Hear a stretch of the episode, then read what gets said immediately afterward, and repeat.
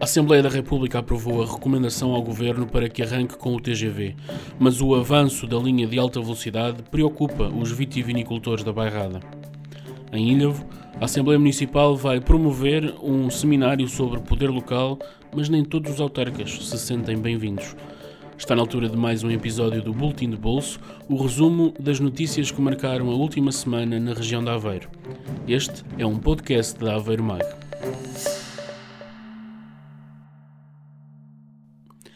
Na semana em que o Parlamento deu luz verde ao projeto do TGV, Pedro Soares, presidente da Comissão Vitivinícola da Bairrada, volta a alertar para os impactos que a construção da linha de alta velocidade vai causar numa considerável mancha de vinha da região.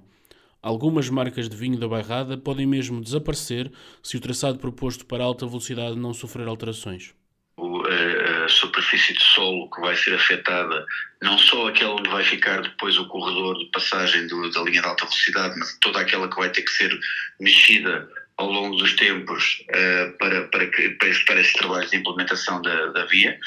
Uh, e, portanto, esses são, são impactos diretos. Uh, impactos diretos naquilo que é a valorização dos terrenos à volta, impactos diretos na destruição de caminhos, impactos diretos na destruição de alguns cursos de água e, portanto, esses são uh, impactos, eu diria, relativamente fáceis de medir. Depois teremos os impactos indiretos, que é a possibilidade de destruição de marcas que advêm da existência de vinhas, a possibilidade uh, ou a certeza da destruição uh, de, uma, de uma parte significativa de uma das maiores manchas uh, vitivinícolas da, da, região da Bairrada e, e, muitas vezes utilizada como cartão postal e promocional da mesma. tudo aquilo que vai ser também o impacto do ponto de vista do enoturismo, porque aquela, aquela mancha é exatamente uma das manchas onde mais se tem investido nesse, uh, a esse nível nos últimos anos. Portanto, há, há um, e, e, depois também do ponto de vista da marca coletiva Bairrada, onde também tem sido feito um, um esforço grande nos últimos anos de investimento e, e, e, que, e que vai ter um impacto no domínio material uh, muito significativo. Pedro Soares, da Comissão Vitivinícola da Bairrada.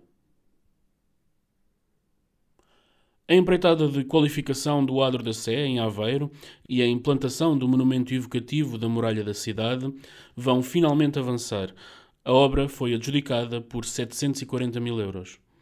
Recorde-se que o projeto, da autoria do arquiteto Cisa Vieira, prevê a demolição da pérgola existente na lateral do adro, substituindo-a por duas linhas de árvores que definam uma nova alameda de acesso ao templo. A obra deverá avançar ainda no decorrer do ano jubilar da sede Aveiro, em que se comemoram os 600 anos do lançamento da primeira pedra. Já terminou a construção da nave multifunções da Universidade de Aveiro. O anúncio foi feito pelo reitor, Paulo Jorge Ferreira, no balanço do primeiro semestre do ano letivo.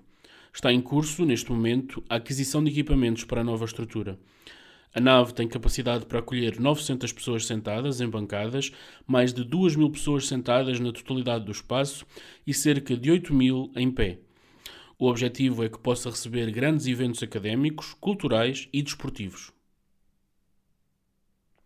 Este fim de semana, o Salão Nobre da Junta de Freguesia da Gafanha da Nazaré acolhe o primeiro seminário Poder Local no município de Ilhavo, uma iniciativa da Assembleia Municipal de Ilhavo por ocasião dos 126 anos da restauração do Conselho.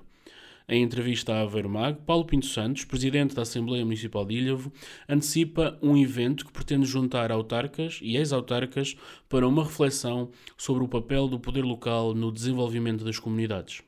Realmente trata-se de um evento inédito, quero acreditar mesmo a nível regional. Esta iniciativa que a mesa da Assembleia Municipal e a Assembleia Municipal vai organizar no próximo dia 13 de janeiro no Salão Nobre da Junta Freguesia de Café Nazaré. O grande objetivo é criar aqui um momento de reunião, que seja uma reunião magna de todos os eh, autarcas efetivos, portanto, em exercício eh, no município de Ilha, mas mais do que isso, nós também queremos reconhecer todos aqueles que assumiram cargos de presidência, seja da Câmara Municipal, da Assembleia Municipal e das Juntas de Freguesia, como parte integrante da história do poder local no município e no Conselho de Ilha. E, portanto, queremos juntar eh, todas estas pessoas, queremos também juntar três oradores de, de, enorme relevo. Estamos a falar do Presidente da Associação Nacional das Assembleias Municipais, associação da qual a, Associação, da Assembleia Municipal de Ilha é associada. O professor uh, Filipe Teles, pró-reitor da Universidade de Aveiro, uh, e, e, portanto, autor também do estudo de descentralização e poder local em Portugal. E o engenheiro Ribol Esteves, não por ser o Presidente da Câmara Municipal de Aveiro, mas pela por ser ex-presidente da Câmara Municipal de Ilha, mas também vice-presidente da Associação Nacional de Municípios Portugueses, membro do Comitê Europeu das Regiões e ex-presidente da CIRA, portanto, um autarca de relevo a nível nacional, eh, e como tal queremos juntar todas estas pessoas numa, numa sessão de trabalhos. Em termos de temas a tratar, uh, o que é que vai estar uh, em reflexão? Sem dúvida, o poder local.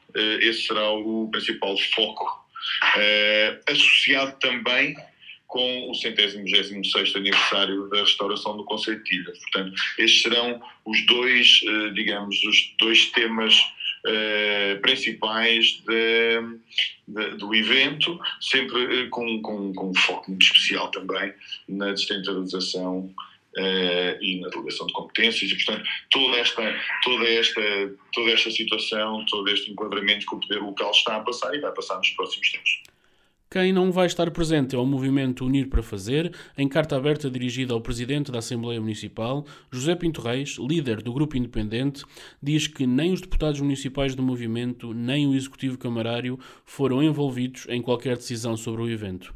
O Unir para Fazer critica a falta de abrangência na escolha dos oradores convidados e afirma não estar disponível para ser utilizado, e passo a citar, em eventos que mais parecem resultar do precipitar do calendário político do país. Ainda em Ilhavo, a tarifa de resíduos urbanos vai aumentar em cerca de 23%. A autarquia prepara-se para investir 300 mil euros em campanhas de sensibilização com vista a travar o aumento do depósito de lixo indiferenciado e a fomentar a recolha seletiva. Reforçar a rede municipal de ecopontos e a frequência de recolha, incentivar o uso do ecocentro municipal, atribuir compostores por tipologia de residência e passar a fazer recolha porta a porta por marcação de resíduos verdes e monos estão entre as medidas que o município quer implementar. E foi assim a segunda semana de janeiro na região de Aveiro. O Boletim do Bolso regressa na próxima semana com mais um resumo das principais notícias que marcam a atualidade da região. Até lá, não se esqueça de nos acompanhar em aveiromag.pt.